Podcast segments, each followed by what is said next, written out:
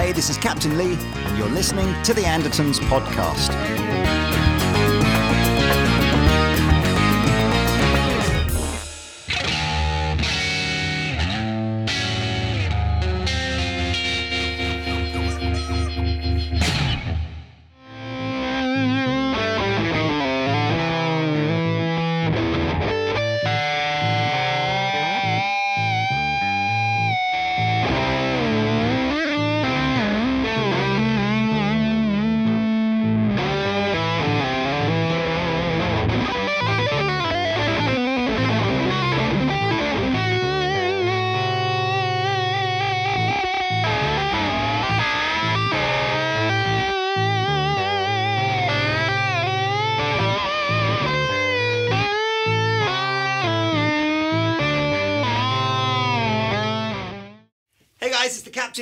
Anderton's TV, and uh, today I've had the great pleasure and honour to meet uh, Mr. Reeves Gabrels, uh, who has just finished some gargantuan six-month six-month world tour Mm, with the Cure, yeah. with The Cure. Um, so Not the entire world, but a good chunk of a good chunk of it everywhere that has good taste in music. Well, no, I wouldn't say that. There's a few places that have good taste that we didn't get to this trip, but Um, but if you if you're not um, familiar with Reeves, uh, he's uh, really, I guess, you know, very accomplished sort of player who, I guess, um, was one of the members of Tin Machine. I guess that's where it all kind of yeah, that's where I came sort of into public view. exploded for you, wasn't it? Uh, and then went on to, you know, stayed with Bowie for a few years after the Tin Machine thing, and then more recently he's done The Cure. So, as well as a whole host of other collaborations and things like that, it's okay. We've got someone laying on the floor here, but that's fine. So, look, I, I want to talk to you. You know, I'd love to sort of understand. You're, you're, a, you know, Staten Island boy. Mm-hmm, Yeah, yeah. Well, Staten Island, um, anybody from Staten Island, like myself and David Johansen from the New York Dolls and Kasim Sulton from uh, Todd Rundgren and uh, well, lots of different people, Meatloaf, and Earl Slick, who Yeah. who played with when when I was in. Uh, uh, grade school, I used to sneak into high school dances to s- see Slick play. So uh, we we all, you know, everyone's convinced there's something in the water Right. on Staten Island. Yeah, wouldn't drink it though, would you? Not in that kind of Uh, water. you know, we'll we'll find out when the tests come in. So your your you know guitar playing the, the sort of stuff that would have ins- uh, inspired you to, to pick the instrument up with what sort of late sixties kind of Yeah, or, What was or happening probably, uh, um, um, you know, or more, yeah, late '60s, early '70s. Um, well, Staten Island, Johnny Winter with Rick Derringer, Johnny Winter and came to a local theater, which was, uh, you know, because most of us were too young to travel very Yeah. far from Yeah. from home. So the fact that in our neighborhood there was a, club that or a, a small theater that he played at, and uh, Joe Walsh, uh, the James Gang, played at. So those things crept in, and then I, um, my father talked me into taking guitar lessons when I was uh, thirteen because he thought I was too serious about my schoolwork. Oh really? Yes, which is the so like the, total complete opposite, opposite, yeah. to what most And he had a friend from the local the corner pub that uh, was a guitar player and a guitar teacher. And the story, the rumor was that he had played with some well-known uh, musicians. And but he, I don't think anyone. His name was Turk Van Lake, and uh, he supposedly at the time we thought supposedly said he played with Frank Sinatra and uh, Dor- uh, Tommy Dorsey band and and uh, Paul Anka and all of these different American uh, pop jazz singers and actually when and when he passed away, uh, Guitar Player ran a half page article as an obituary that had the truth about Turk Van Lake and everything was in fact true. So I studied guitar with him. was your dad a player? Uh, he had a banjo and he could kind of he could he understood the value of the dominant chord Right. so he could play the tonic kind of something resembling a four chord and make it to the dominant chord at the right time and he could convince everybody that he could play because he would sing Right. while he was doing it and he broke everything down to you know everything does kind of break down to tonic and dominant at the end of the day so That's w- wonderful because I, I know so he was a faker but, Uh, but I think well. that that um, your dad must have been quite an interesting character then, because that that typically that generation of people, certainly in England anyway, would have been looking at guitar as the devil's music, you know, and almost going, you know, it's like well, don't grew, do that. But your dad, I grew up on it. Staten Island, so it was you know it was one of the boroughs of New York City. But uh, he was a Southern boy, Mm-hmm. and uh, he, I remember I I won a. Uh, the first Hot Tuna album, which Hot for anyone that doesn't know about Hot Tuna, Hot Tuna was Jorma Kaukonen from and Jack Casady from Jefferson Airplane. Uh, but it was their blues foray, Right. and their first album was acoustic blues recorded live in New Orleans. Them doing their acoustic thing, and I remember, I remember bringing the record home, and it was the one record that I had kind of, I guess had seen it in like a Circus magazine, had seen it mentioned. So when I when I won, you know, it was one of those ball toss games when I actually won enough that I could pick something off the shelf. I picked that and I brought it home. And this was right around the same time that Sticky Fingers came out Okay. by the Rolling Stones. And um, uh, he, I had it on, and he wa- was walking through the through the house, and he stopped and he looks at me. He looks at the turntable and he goes, "When I was your age, I had used to have to go to the bad part of town, and across the railroad tracks and sneak under the tent flap, and hide to listen to the church revivals. You know, to Right. the blues guys Yeah. would be doing, and they'd be doing. You know, it was they were little acoustic blues gigs. You know, like the type that uh, Robert Johnson probably Yeah. did, or you know, and so he he liked the devil's music, and he also, you know, the joke around the house was he liked both kinds of music, country and western, and but blues was in there too, and Oh, uh, he sounds cool. but uh, and you know he he thought that playing guitar would make me more sociable. And did it? Uh, I think it probably made me more antisocial. That was when I wrote a, a column in the '90s for uh, uh, guitar for the practicing musician. I called it antisocial guitar because I was kind of rubbing against the norms at the time, which were you know at that point it was still it was when I started it was hair metal was on was waning a little bit and though it never really went away and grunge was coming in and that kind of did go away but um, as a nod to my father, I called it antisocial guitar because it was, it, I was in fact, uh, I mean, I was kind of functioning as a malcontent in the guitar community. I think.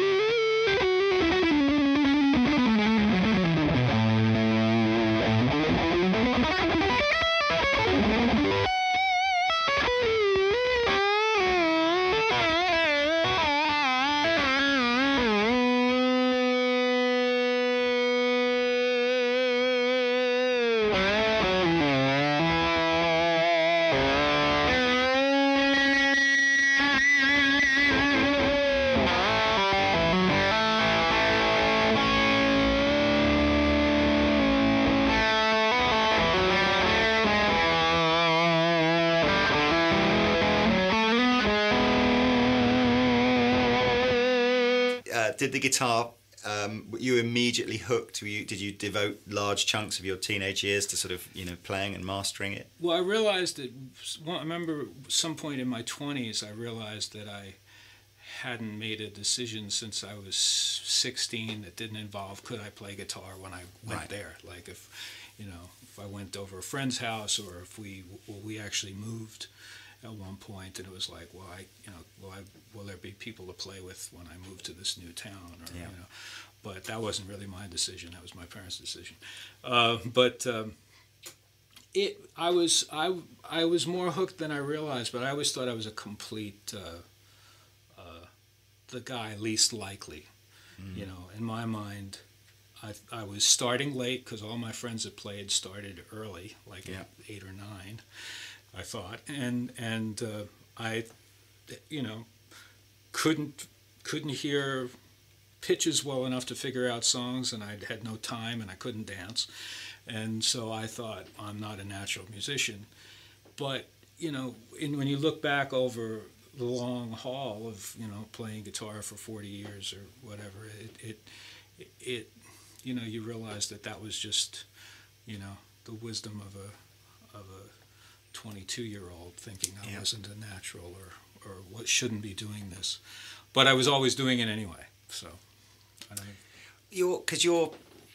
I mean, obviously, there- there's a there's a chunk of time uh, prior to the, the the Tin Machine stuff where you know you were active as a professional musician, but you've always played in. I want to use the word unconventional, but I don't.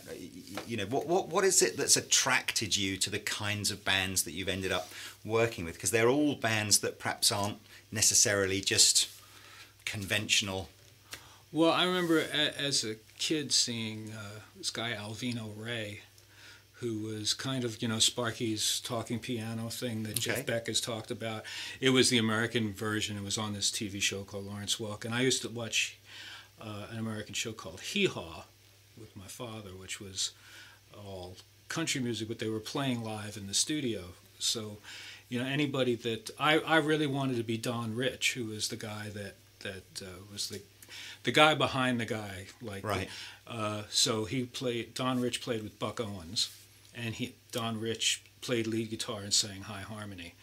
And I remember at one festival with Bowie, realizing that I was the guy behind the guy playing lead guitar and singing high harmony. I had just gotten the genre completely wrong, you know. But um, well, and and I was drawn to you know the electricness of the guitar, and the fact that you could. And even before I had an electric guitar, I had a harmony acoustic, and I I used to cut strips of paper and weave it through my strings, so that the notes would buzz like Yeah. they had distortion, Yeah. because I didn't know exactly how it was being done, but I would I would do that. But um, I went to when uh, I was university age. I went to art school, and because I I wanted to go to music school, but I thought that was impractical, and I wasn't a good enough you know, and was never going to be a, a musician. So I I went to art school, and while I was at art school, uh, I started taking lessons from John Scofield, who at that point hadn't played with Miles Davis yet, and I just saw an ad for, but I had seen him play with Billy Cobham and George Duke, and uh, started taking lessons from him, which opened up the guitar harmonically to me, and what what uh, um, what Sco has, has said since is that when I took lessons from him, I already had all the rock tricks figured out. Yeah. And he and so he told me, you know, he he showed me how to read music and then started and plus Turk I had already taken lessons from Turk Van Lake, so he had started me reading music. But uh, Scofield said, listen to the piano players left hand and listen to horn players and stop listening to guitar players. So that sent me down a path. And then he talked me into going to Berklee in, Bo- in Boston to music school. And I had a natural inclination towards noise making. But uh, I realized that I wasn't going to get the respect to do what I wanted to do unless I could do what the straight musicians could do. So I, uh, I and and actually for the fun of it, I had an eleven piece horn band when I was in school. So which was like a, you know, it was a, it was it was like a. Uh, well, in America, we had the Tonight Show band, which was probably like any, uh, like what Jonathan Ross is now, Yeah. except he had a big band. Yep. And my that band was like the t- that kind of band on acid Yeah. you know, lots of odd meter stuff and things like that. But I got and I, um, I studied horn arranging and all that, and that opened my mind up, especially things like low interval limits, where you're not supposed to play, you know, as as the as you get lower in in pitch, especially with brass instruments, the overtone series will clash, so you have to simplify the harmony. So you stick to fifths and and fourths as you, as you write for say trombone and uh, saxophones, baritone sax. So you simplify the harmony because the overtones will rub because of the harmonic series uh, and and the fact that it's the tempered scale versus the non-tempered scale, and you know, trying to average out pitches because of the piano and uh, And this is all when you're in your early twenties. this is in my teen late is still in your late teens. And and I thought, well, if there's rubs that happen between those notes, there's Yeah. if they're telling me not to do it, then maybe there's something in there that I should do. So I got involved with that, and then I started playing. You know, if we fast forward a little or come clo- yeah, fast forward a little bit. 1986, I did 188 weddings. So I was playing jazz standards and doing that, and then I was playing the country circuit in Boston, and I was giving guitar lessons. This is all after music school, and I had my own all original rock band, which didn't work that much. So I had plenty of time to actually work as a musician, and I was working in a music store, so Okay. I was meeting other musicians. But my whole, the whole gestalt of it, or the whole, the whole, my whole driving thing was I needed to know how to play all these styles legitimately Yeah. so I could make music that was illegitimate. And if somebody said, "Well, you can make noise, but you can't play giant steps," then I could say, "Okay, you know, I, can I say my?" You can say anything you like. I'd, s- I, I'd say, "Okay, mother, let's play giant steps." Yeah. You know, I, I needed to be able to play. It's like the Billy Sheehan. Well, a lot of people said, but I remember Billy Sheehan saying, "You have to know all the rules before you break them." So I went on a journey of learning all the rules, and then it, that gave me a really bad attitude because I was like, "Yeah, I can play what you're playing," you know, but we're gonna play what I want to play, and uh, that's how I ended up here But that that makes in a a little lot of- room yeah, I with mean- cameras. Yeah, I mean that that makes a lot of sense though because uh, it, it um that wanting to push back against what's conventional and what people have said that you know this is the way that music should be constructed and you're going to go well there's no such thing as should be constructed. There's only what you like and what you don't like. Well, yeah, everybody tries to make things legitimate, you know. I- mean, is even we see it where, you know, bands will after they reach a certain level of success, or, you know, whether it's Metallica or McCartney, they decide to make their record with an orchestra because now I'm legitimate. yeah. You know, I mean, uh, there's also other reasons for that. I don't mean to slag them off, but, but, but, I I never sought legitimacy. Yeah. Other I just sought the skills to to um, to um, to be uh, equal or better, you know, and and uh, which sounds egotistical, and I don't mean it that way, but I just, you know, even down to my pickups that I put in my guitars back then. I had one of the early sets of of um, um you know the Rat pedal came out Mhm. in the late 70s and that was a revelation that was finally there's a pedal that doesn't sound like a fuzz box and it doesn't sound like a, a, a tube screamer which was around and I, I don't I don't like tube screamers because they're just like a halfway measure in my mind and um, I got the EMG pickups because if I wanted to play with the amount of gain I wanted to play with Yeah. the producers and engineers would complain about the noise Yeah. so I had the old EMGs that had the letters and it said EMG instead of the little EMG at the bottom, and and uh, and not because I was incredibly in love with the sound of those pickups, but because they would not make noise, and those those things were, you know, they were all a means to the Yeah. same end, just like learning to play giant steps. It was it was so I could do what I wanted without having to take any shit. yeah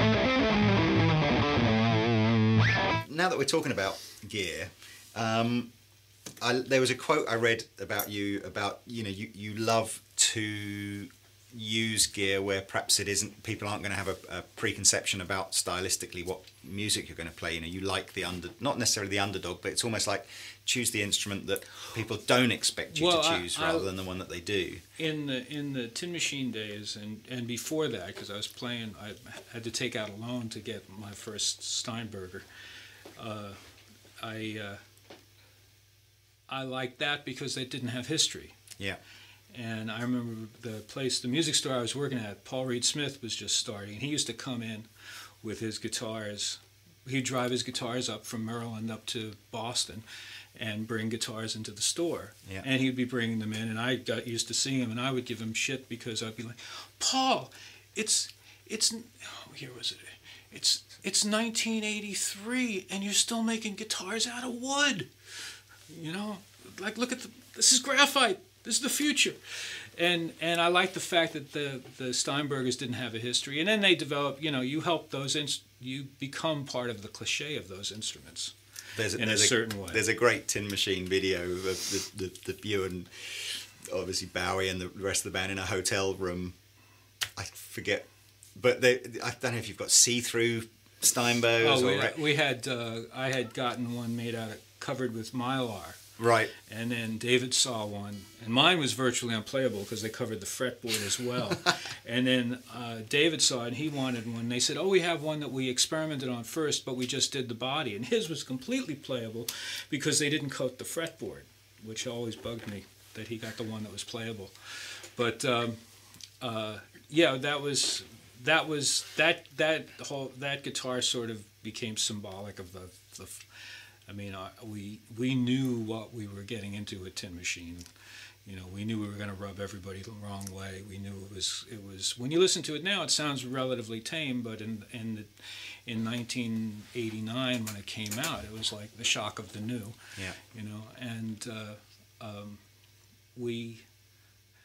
Uh, we we thought rock music was supposed to piss people off. It's just that we were pissing off, you know, guys like you know, I mean, and we were reacting to Guns N' Roses that come out, you know, because oh Yeah. that was radical, a Les Paul, a guy with a Les Paul sunglasses, long curly hair, and leather pants. That's that's innovative. We've never seen that before in rock, you know.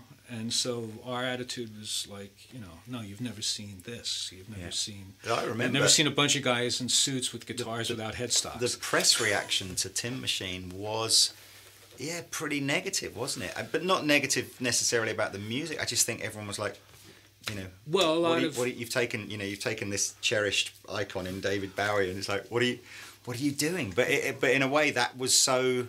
Well, a chunk of That's the how he. You know, that was him, wasn't it? Just like, don't do Yeah. it. Don't do what people expect me to do. well, yeah, and I would thought people would have figured that out, especially in the British press, who Yeah. were probably the most hostile. But again, it was one. Of, it was you know, the record sold really well, so we laughed all the way to the bank, you know, and and um, you know, I think the the thing was that. Uh, the idol worshippers wanted their idol untainted, and the fact that he that the band was with three Americans Hmm. didn't help. And he'd probably just done his most commercial record ever, ever, ever, Well, it was and then did Tin Machine. And, it was uh, he had done Let's Dance, but then there was uh, Tonight and Never Let Me Down, and they both right. it was a gradual nosedive. So we basically fell on the on the grenade, you know, and, and got rid of all all uh, future Took one for the team, did you? Yeah, you know, and then I continued on with them, and then I switched guitars to uh, to uh, Parker's because another Yes. guitar they had no history. I think that was that the first time that that uh, I remember seeing you used in press advertising for a brand was, was the Parker thing. You- Mm-hmm. Yeah. you, were definitely there, kind of And even pin up poster boy. even that uh, was uh, for a little while uh, when uh, they were associated with Korg and Marshall.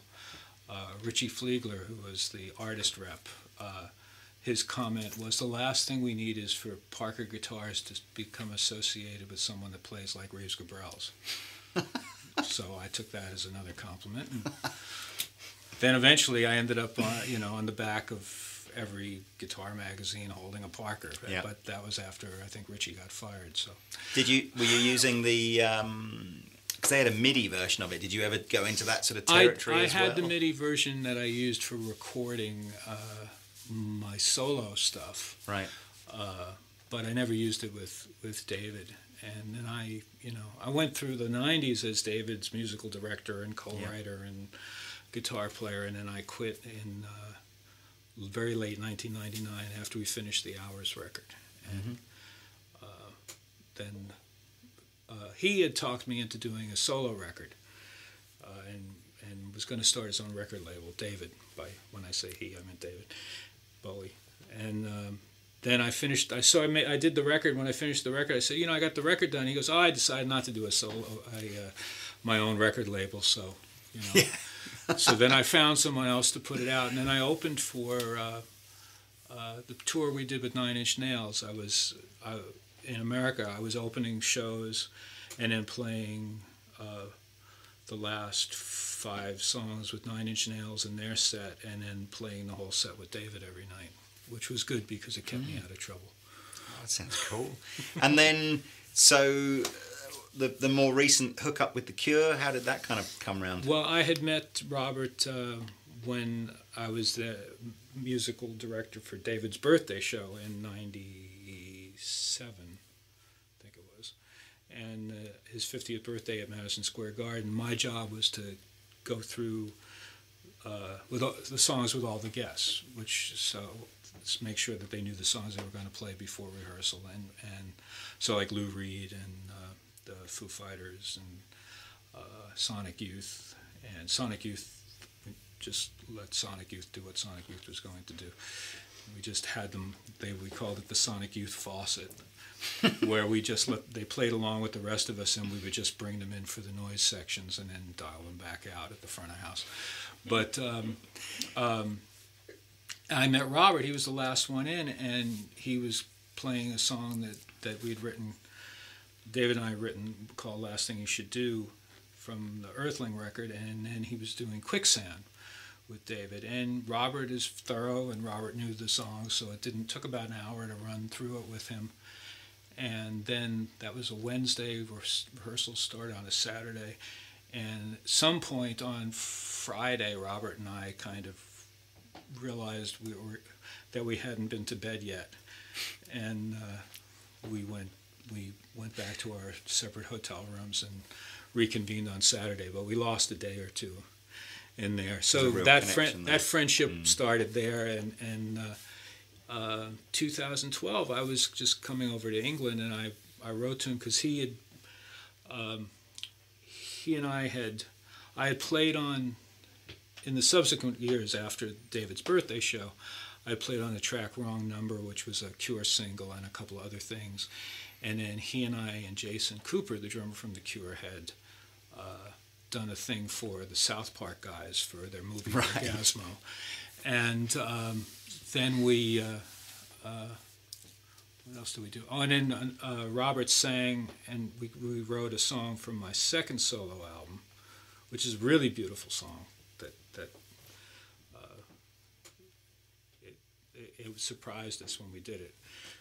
And uh, it's not like for all this talk about being a, a iconoclastic, it was not that. Right. And uh, it reminded me in some ways of Bill Nelson "Crying to the Sky," that song. Okay. And uh, uh, called yesterday. Our song was called "Yesterday's Gone," and then there's another song that Robert and I wrote on the next my next solo record, and I sent him an email uh, early 2012 that I was going to be coming over to England. Did he want to get together, maybe write another song for my mm-hmm. next record? And he responded more quickly than usual and said, What are you doing this summer? And I said, Well, I told you I, I was thinking of coming to England. He goes, No, what are you doing the whole summer? And it just, so I joined them for that. Ultimately, it boiled down to me having 10 days to learn 52 songs uh, before the first show in front of 70,000 people in Pinkpop in Amsterdam. And uh, I managed to do that. And then they asked me to join the band, and that's what I've been doing ever since. Nice. I... And then Reverend Guitarist showed up actually to go back uh, in 2007. I ran into Ken and I met Ken and uh, Joe Naylor yeah. at uh, a NAMM show. And well, we talk, we talk about talk about your guitars in a minute because I know um, you know, it's an exciting kind of tie up, and you've had quite a bit to do with with the, the, the signature models and stuff. Mm-hmm. But I always think that the guys guys and girls who are kind of watching this always like to try and give them something that uh, they can take away from this. So I'm I'm interested in this a cold songwriting. Yeah, you can give them the cold if you want, but in this kind of a this this idea that uh, of creating almost a dissonant approach to um, you know When, when, when you've got a, a, a piece of music that either someone's bought to you and they just want your input on it, or you're, you've, you've got licks going around in your head or whatever like that, what sort of stuff are you trying to play? What kind of notes are you trying to put together that create that sort of disharmony that you're.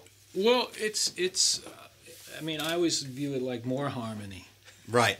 you know, or like like you know, Just a uh, different harmony. Uh, yeah, it's ex- it's extra harmony. Uh, well, um, there was, was a song, um, a Tin Machine song actually Yeah. that was um, "I Can't Read," which that maybe that's a it's a good simple example. It, it's um, we were David and I were trying to write. We just started writing the song. We were we had taken his yacht, his ocean-going yacht, from he and I and Gary Oldman had taken his yacht. Clang, clang, Clang. clang, clang. Had taken his yacht from uh, Mustique to we were heading to Venezuela, and so we're on the boat and David ha- actually has a picture of we're in the stateroom where I had uh, almost all that early stuff was written on a Tascam Porta One Yep. cassette deck, and he had one and I had one, and I would just put my cassettes in a in little cassette case, and I'd fly to where you know because the Tascam Porta One, which is about the size of a laptop, was just too big to carry. You know, so he had one at his house, and I had one at my house. Well, he brought his to his yacht, and um, uh, there's a picture of of everything looks perfectly normal, except at the moment when the picture was taken, I'm about four inches off the ground, and if you look out the, the window of the, the stateroom, the ocean is like this. So the boat was in the middle of a big thing, but I'm standing there with the headphones on playing guitar, but I'm up in the air and the boat's at an angle. But the way he was holding the camera, everything looks straight. Anyway, so I don't know if it was because we were in like more tropical climes or climates or the climate or what, but I was thinking in my head, I was thinking, well, what about like a bossa nova thing, like like a and and but like more of a like a um uh, a metal like an Ornette Coleman bossa nova. So I, I ended up with. Uh,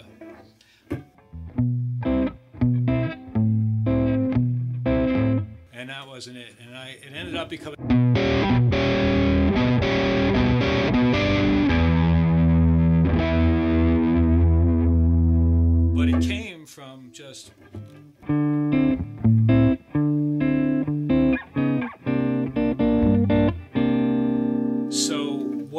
That process is, I don't know. But sometimes it feels like I'm just, um, um, just like I'm just pushing.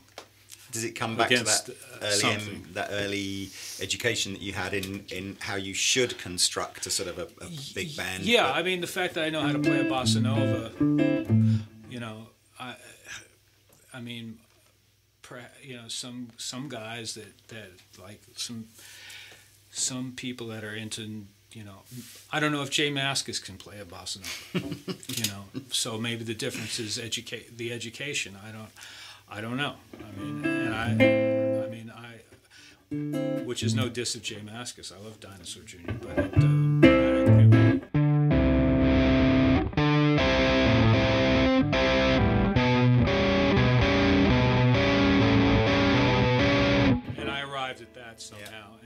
wanted something that sounded like. Uh, originally, the chorus was. Uh,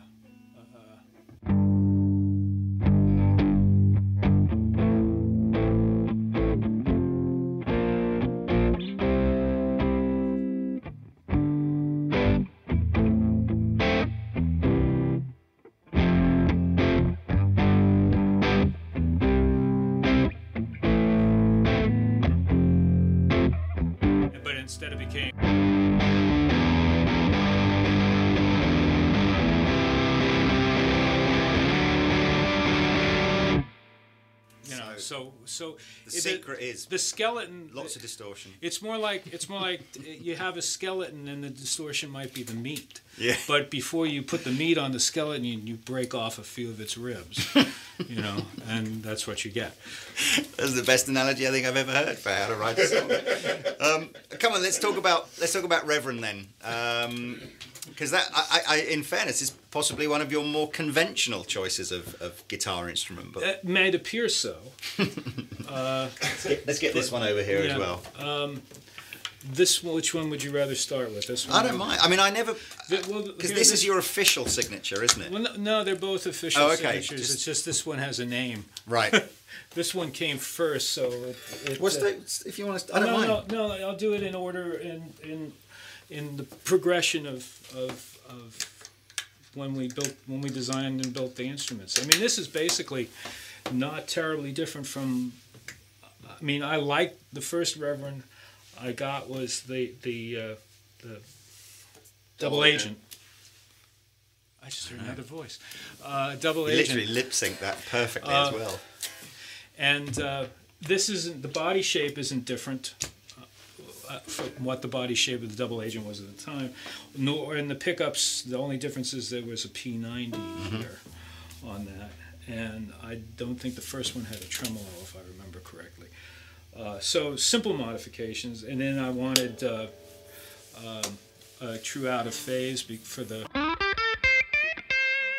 So I get the Peter Green, BB King thing, or plus with distortion, just add distortion, and it gets very. Uh,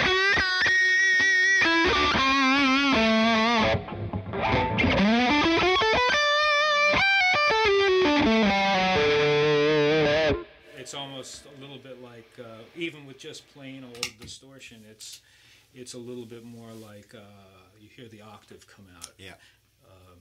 like you would if you had a, Like a clean octave. octave boost Yeah. uh, or a, a, a, a f- Octavia. Yeah. Um, But so this this one is fairly conventional. It's it's some ways uh, not dissimilar from like a sup- what people have called super strats. Or, Yeah. But the thing about Reverend from the start was all the things that I used to do to make guitars playable, like a Fender, mm-hmm. uh, was I would, uh, I, I, if it could be avoided, I wouldn't use locking, uh, locking nut. Yeah.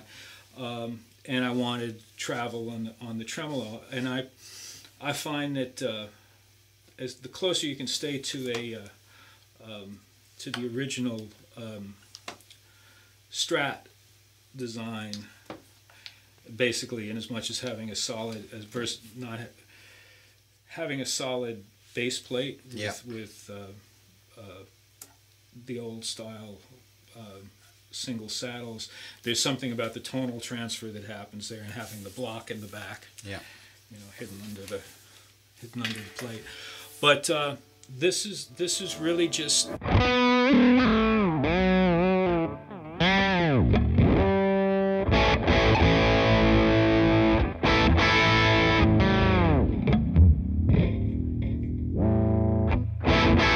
but it's still in tune Yeah. as in tune as it was when I picked it up. And um, um, it essentially is everything that I needed in a guitar, and it was already there. Locking machines, graphite nut, a, a tremolo that that sou- that sounds good and stays in tune, and we added the phase shift. I mean the phase uh, switch, and uh, you know. I like to on mine. I like to change the angle on this. Yeah. So instead of having a blade switch, we just uh, put a, um, a regular toggle in, so anyone that gets it can can uh, put it where they where they want. And then the other secret weapon, I think, in it is the bass roll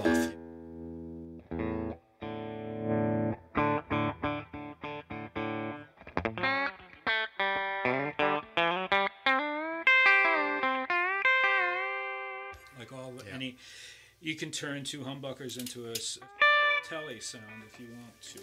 So that, that switch on there, I'd always assumed that that was a coil split, but it's a phase reverse, is Yeah. it? On the, Yep.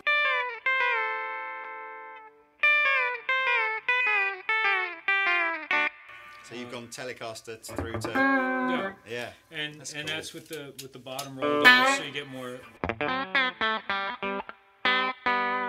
more spank out. And this this is what um, this is what I I played for quite a few years and still do uh, for songs where I need radical tremolo stuff. That Wilkinson trem is, is just about the best sort of non-Floyd Rose Yeah. trem that you can get for that kind of Well, stuff. I. I never and I was never a fan of the the fussiness of the Floyd Rose, and I had a Strat with a Kahler on it. I think my the trem on the original Parker guitars was nice, and that was a, a one-off innovative design with the axle on each side. That was a proprietary Yeah, uh, yeah, completely. thing, wasn't it? Yeah.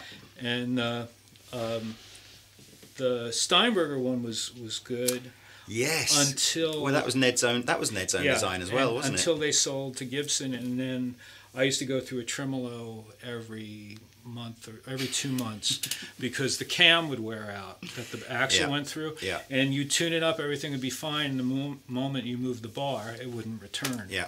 You know, nice thing about the these uh, is the the fact that you've got the knife edge Yeah. and just two two uh, uh, set screws. It they come to- back in tune. And it needs to be such a hard metal, doesn't it? That, Yep. And and you can warble all day long.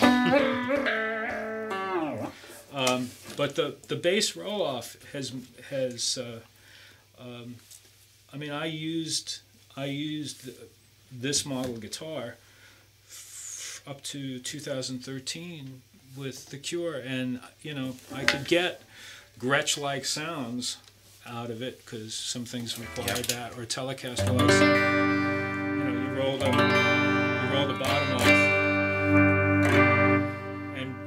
because the uh, the way the uh, tone control, the volume control is on these guitars, you when you back off the, the volume, it doesn't get darker like Gibsons do.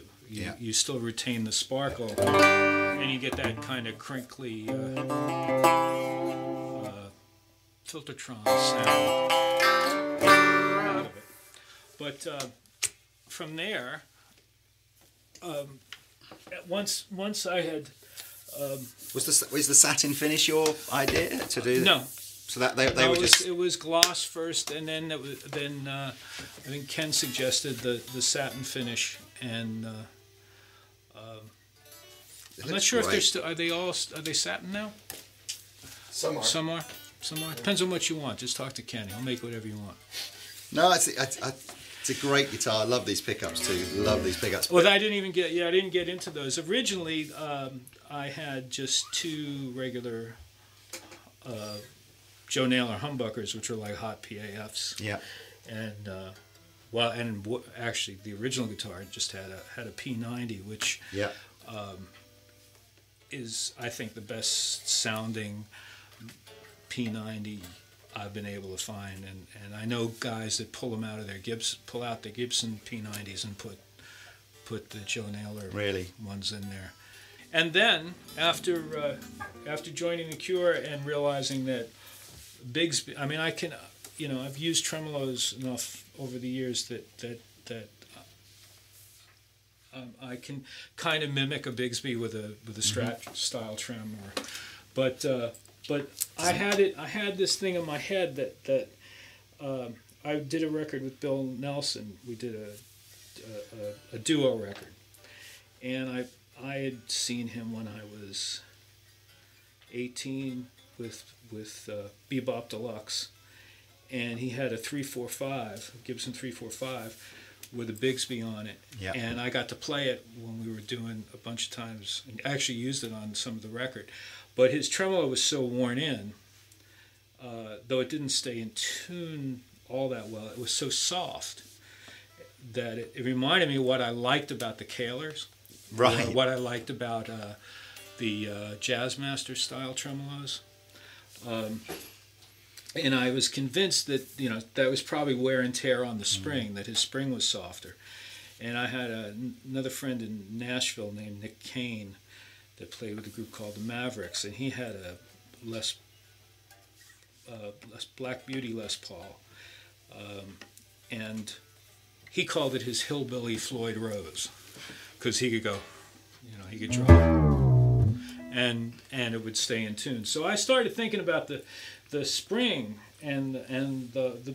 I was always afraid of Bigsby, so I spent uh, I think winter 2013, taking Bigsby's apart and seeing what if I Right. could find what the flaw was, if there if there was a flaw, you know, and and I came to the, I came to the conclusion that in the process destroying a custom shop Gibson 335, uh, or at least its value, um, that because I used that as my prototype guitar for for my tremolo experiments, that it was a spring thing. So I, I, I just chased down springs from various sources and I narrowed it down to like three or four and put a roller bridge on it and locking machines and uh, discovered that a longer, I had one a spring that was longer and softer Yeah. which usually doesn't work for people. But long, in this case, longer and softer was a good idea. And, and um, um, I'll be here all week. trying to veal. Uh, anyway, when we, and then I, I had I sent it to Joe Naylor, who had who had several thousand made, I think, to get him. He had there was, if I rem- and correct me if I'm wrong, but there was a company that that checked the tensile strength and and, and matched it to the correct diameter because it wasn't the right diameter, and um, um, we had a uh, we had a spring that that wouldn't fall out when you pulled up because I'd had that happen Right. on more than one occasion when I when I pulled pulled the bar up that the when I let go of the bar the spring would be on the floor. know. Definitely a sound, isn't it? The Bigsby. It's. it's Oh, I thought it's- you meant when the spring falls out. No, I've, I've always I, again I'm a I'm a fan of the sort of the the sound of a Bigsby trem, but I always struggle to. There's so much physical movement required to get But- it to do something. Yeah, there is, but what what I discovered was that that for myself, I mean, I don't mean to sound like I discovered this for all mankind. I discovered for myself that that I liked the fact that I got less pitch change for more movement. I always had this guitar Yeah. if I wanted that immediate, Because that, that's your more sort of brutal. your, your Hank Marvin kind of Y- you know yeah. very little movement for quite a nice tremolo, whereas the Bigsby you, you've Yeah. really got to give it some, haven't you? But it creates a different tone and a different But sort of I don't know. Maybe maybe this picks up a little bit of the slack, literally and figuratively, this spring. But um, what it let me do was on. Well, anyway, I went through the whole Bigsby thing, and I arrived at the spring that I thought I like. I'm trying to organize my thought, and. Uh, um but the other voices in my head are getting in the way. Uh, and then I We'll started. I next. started thinking about uh, what pitches I wanted like where the bridge where this should be located on the Yeah, body um, and uh, so I moved the moved the Bigsby around on the 335 and drilled some more, holes and then measured it and figured it out and I knew that I don't that I didn't want the, the volume controls to be the volume control to be where it would be on a strat I wanted it in line with the bridge Yeah. because I tend to palm mute a, lot, a fair amount, and I knew if I if I had my hand on the bridge, I would always be able to just go straight Yeah. down to the volume control. Um, so all these these little things, and I wanted a kill switch, Oh, okay. and I wanted a guitar that had the properties of a of a three uh, of a three three five without the feedback problem. And I had had at one point a BB King guitar that had a sealed top. Yeah. And then I and then so this is semi semi solid. this is uh, this is center block and this has got a center block like a three three five, but it's it's a it's a semi acoustic But- or but with no semi hollow F-holes. with Oh, no cool. F holes. Um, so then I I finally I, I made I guess strong a strong enough case that that that uh, um, Ken agreed to to take bring me to for an audience with Joe Naylor at his castle, and. Uh, Strong enough case. You asked, and yeah, and I was like, yeah, cool, and, let's do that. And so we went, we went, we went to see Joe, and I wanted, I, what I, what I had in my head was I wanted some kind of guitar that looked like, if you saw a picture of Vic Flick playing on a, a John Barry soundtrack right. from the '60s, and he had that guitar, you wouldn't think it wasn't possible Yeah. that that you know so it had this like I had this future retro thing in my head but I wanted it to play like a modern guitar Yeah. And uh, so the usual uh, reverend things like a graphite nut. This has got a, it's a white Yeah. graphite, locking machines. Um, and while we were at Joe's house, we were looking. He had uh, he had architectural drawings of, or not architectural, he had Schematics, schematics, yeah. of different guitar shapes. And I thought to myself, well, why not so that it hangs with the um, with the whole Reverend um, catalog. That's not a radical departure. What if we took something like the Sensei, which is Yep. which is here, and just made it a little bit bigger. Yeah. And not so big that for some people, like the 335, is too big. Yeah. Uh, big enough that it would make me look smaller when I was standing behind it, and but not so big that the average person couldn't play it. And uh, so we arrived at the shape, which is really just a we, the the horns come out a little bit, and then I wanted a segmented pickguard, which uh, I think initially that was sort of problematic. We couldn't figure out how to do it, and then uh, Joe sent me a drawing like this, but without it being segmented. And I said, well, what if you just segment the horns? Yeah. And I was thinking of John Cipollina, who played with Quicksilver Messenger Service, who had SGs that had all Right. this extra cut up pickguard on it that looked very Batwing-ish. Yeah. So there were all these disparate uh, influences that have to do with the the, uh, the cosmetics of the guitar. I do And- think that the split pickguard thing is is very cool. This- and that you're not the other artists I think have copied. There doesn't the Billy Corgan do something similar where they've got the sort of the split. Maybe we shouldn't say that Billy copied it, but you know, as in No, I you can say see- that. Okay, Billy copied it, but where you know where you've got this, and it does it. It's like you know, realistically, what is it? It's a, it's an entirely aesthetic thing, but it completely it sets the guitar off Well, really and to me, it was a Burns thing. Yes. too, you know. Yeah. So so which goes back to the Vic Flick thing, and so in- on my planet, everything is fitting together at this point, while we were discussing it, and then the kill switch, which uh, was apparently on, but which is something I like about Gibsons is that I can, Yeah. and because you don't have that. I've had guitars with the tap switches, but you're going from on to off, so it's hard to make it work rhythmically. Yeah.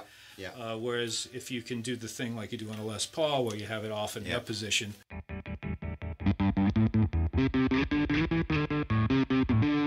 But the other benefit and byproduct of this is, especially with a band like The Cure, where there's a history of, of Bigsby's and Jazzmasters, you often hear you hear that, Oh, okay. that that just random jangle. yeah. So I wanted to be able to do that, but a byproduct of that is to be able to So you can do that Nashville B bend thing. all, I saw you doing that in in the jam, and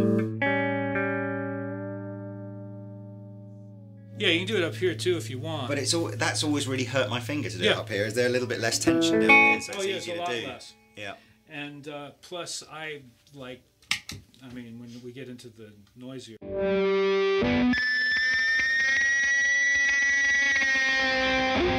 You can drive the string from behind the bridge, and it you kind of hear the pick attack, you kind of don't, but it's. Uh, you'll like this. You should experiment. Um, I we- should. Well, yeah, experiment this. But I was at Bernie Marsden's uh, recently, and he got his double neck ES twelve seventy five out. And lets the, the drone strings ring while he's playing. So he yeah, so he plays the six string but with the pickups off, but leaves the pickups for the twelve Mm-hmm. Yeah. string on. Yeah. And I kid you not, it sounded like a church organ. Yeah. it was the great like just all this natural reverb church organ. It sounded amazing. Yeah. So like I'm up, I'm into this kind of idea of playing all the bits on the guitar that you're not really supposed to play well, to see what that happens. was one of the things that goes back to Tin Machine. You know, there was we lived through the '80s where uh, DX7s and all that stuff had come in after the '70s, where it was a hands-on analog world, and and you know you were you were changing oscillators and pass filters, you know, and it was more organic, and then you went to the digital thing where it was the DX7 and, and, and less spontaneous in terms of manipulating sounds in real time. yeah. Um, and then I thought, I mean, I started serrating the back of my pick, and use this. I need to actually. I keep sandpaper on top of my amp, so I can use my guitar pick Yeah. as a bow. Yeah. And and there's there's parts in um, a song called "The Hun- Hungry Ghost," uh, a Cure song, where I actually use the pick as a bow while I'm playing, and and. Um, you know, I what I wanted to do was I felt like inside the guitar there were all of these sounds that it's a, it's a, almost a and this probably goes back to art school. It's like you know when you take a picture and you blow up an aspect of it.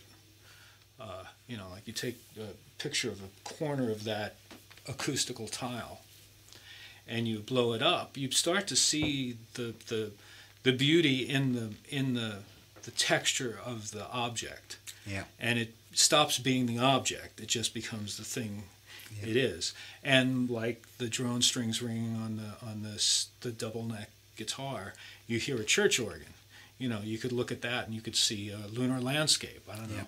Um, so my thing was to take all these little microphonic or microscopic and squeaks and bonks and microphonic sounds and blow you know record them as loud as you could and bring them up into the mix.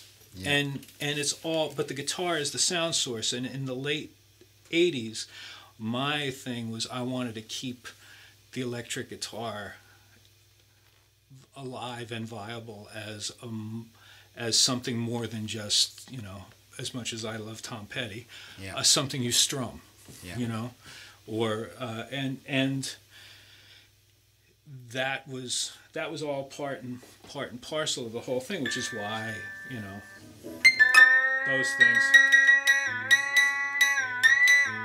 you know i mean Trying to find a well look at jimmy page. Jimmy page found the crap you know found he'd have a space in the mix and he'd find the right crappy sound that would make the whole thing sound brilliant. And it's it's just to be open-minded to those sonic possibilities is the thing. To go back to the guitar the with this um, so bigsby soft touch spring as it's become known locking tuners uh, bend behind the nut i mean behind the bridge. But then and you can also drive.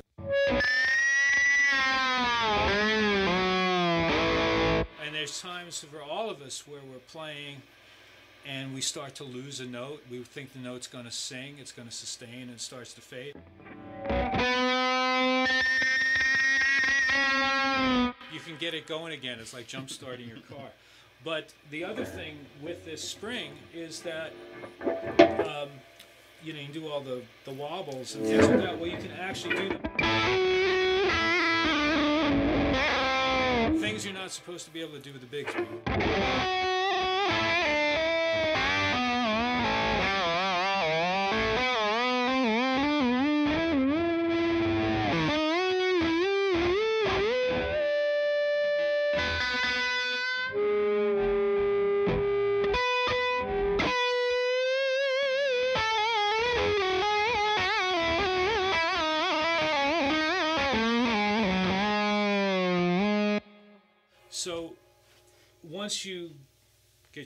accustomed to the Bigsby and the the rate at which the pitch changes, you can do almost everything that you would do Yeah. with that style tremolo. It's just a matter of familiarity and taste, which one you choose.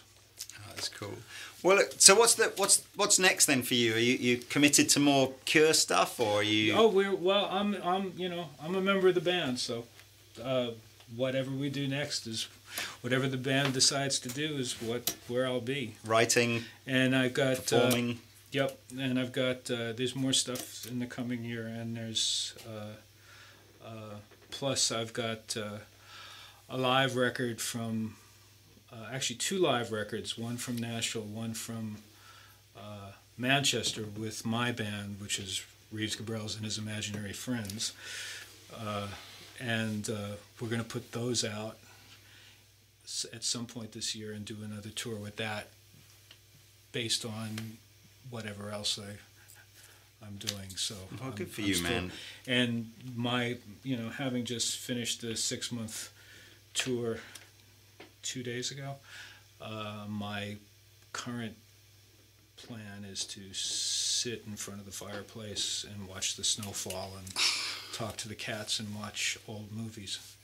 Sounds like the perfect way old to spend black Christmas. and white movies. Well, good for you. And it look, I'm so pleased you came over and spent some Sure. time with us. It, it, it's a real pleasure to talk to you know talk to you about your the, the, the way you approach music and guitar and it, you know it's been it's been a real education lots of fun no it has been Don't I- try this at home. no do try i guess i think that's the moral Well, isn't you it have do to, try you have to try home. it at home before. yeah do try it at home before not you- in front of 70,000 people Well, I can't say I, I haven't done that though. well, look, man, I have tried it in front of. I, I do appreciate it, and thanks to, to Reverend as well for kind of bringing you over. But look, it's been lovely. Thank you so much. And I'll put a link in the description below where you can find out more about Reeves if you want to. Yeah, that would be great. Um, and and more about the guitars. So look, that's cool. Thank you very much for watching, and I shall see you next time. Thanks for listening to our latest podcast. If you enjoyed it, hit that subscribe button. See you next time.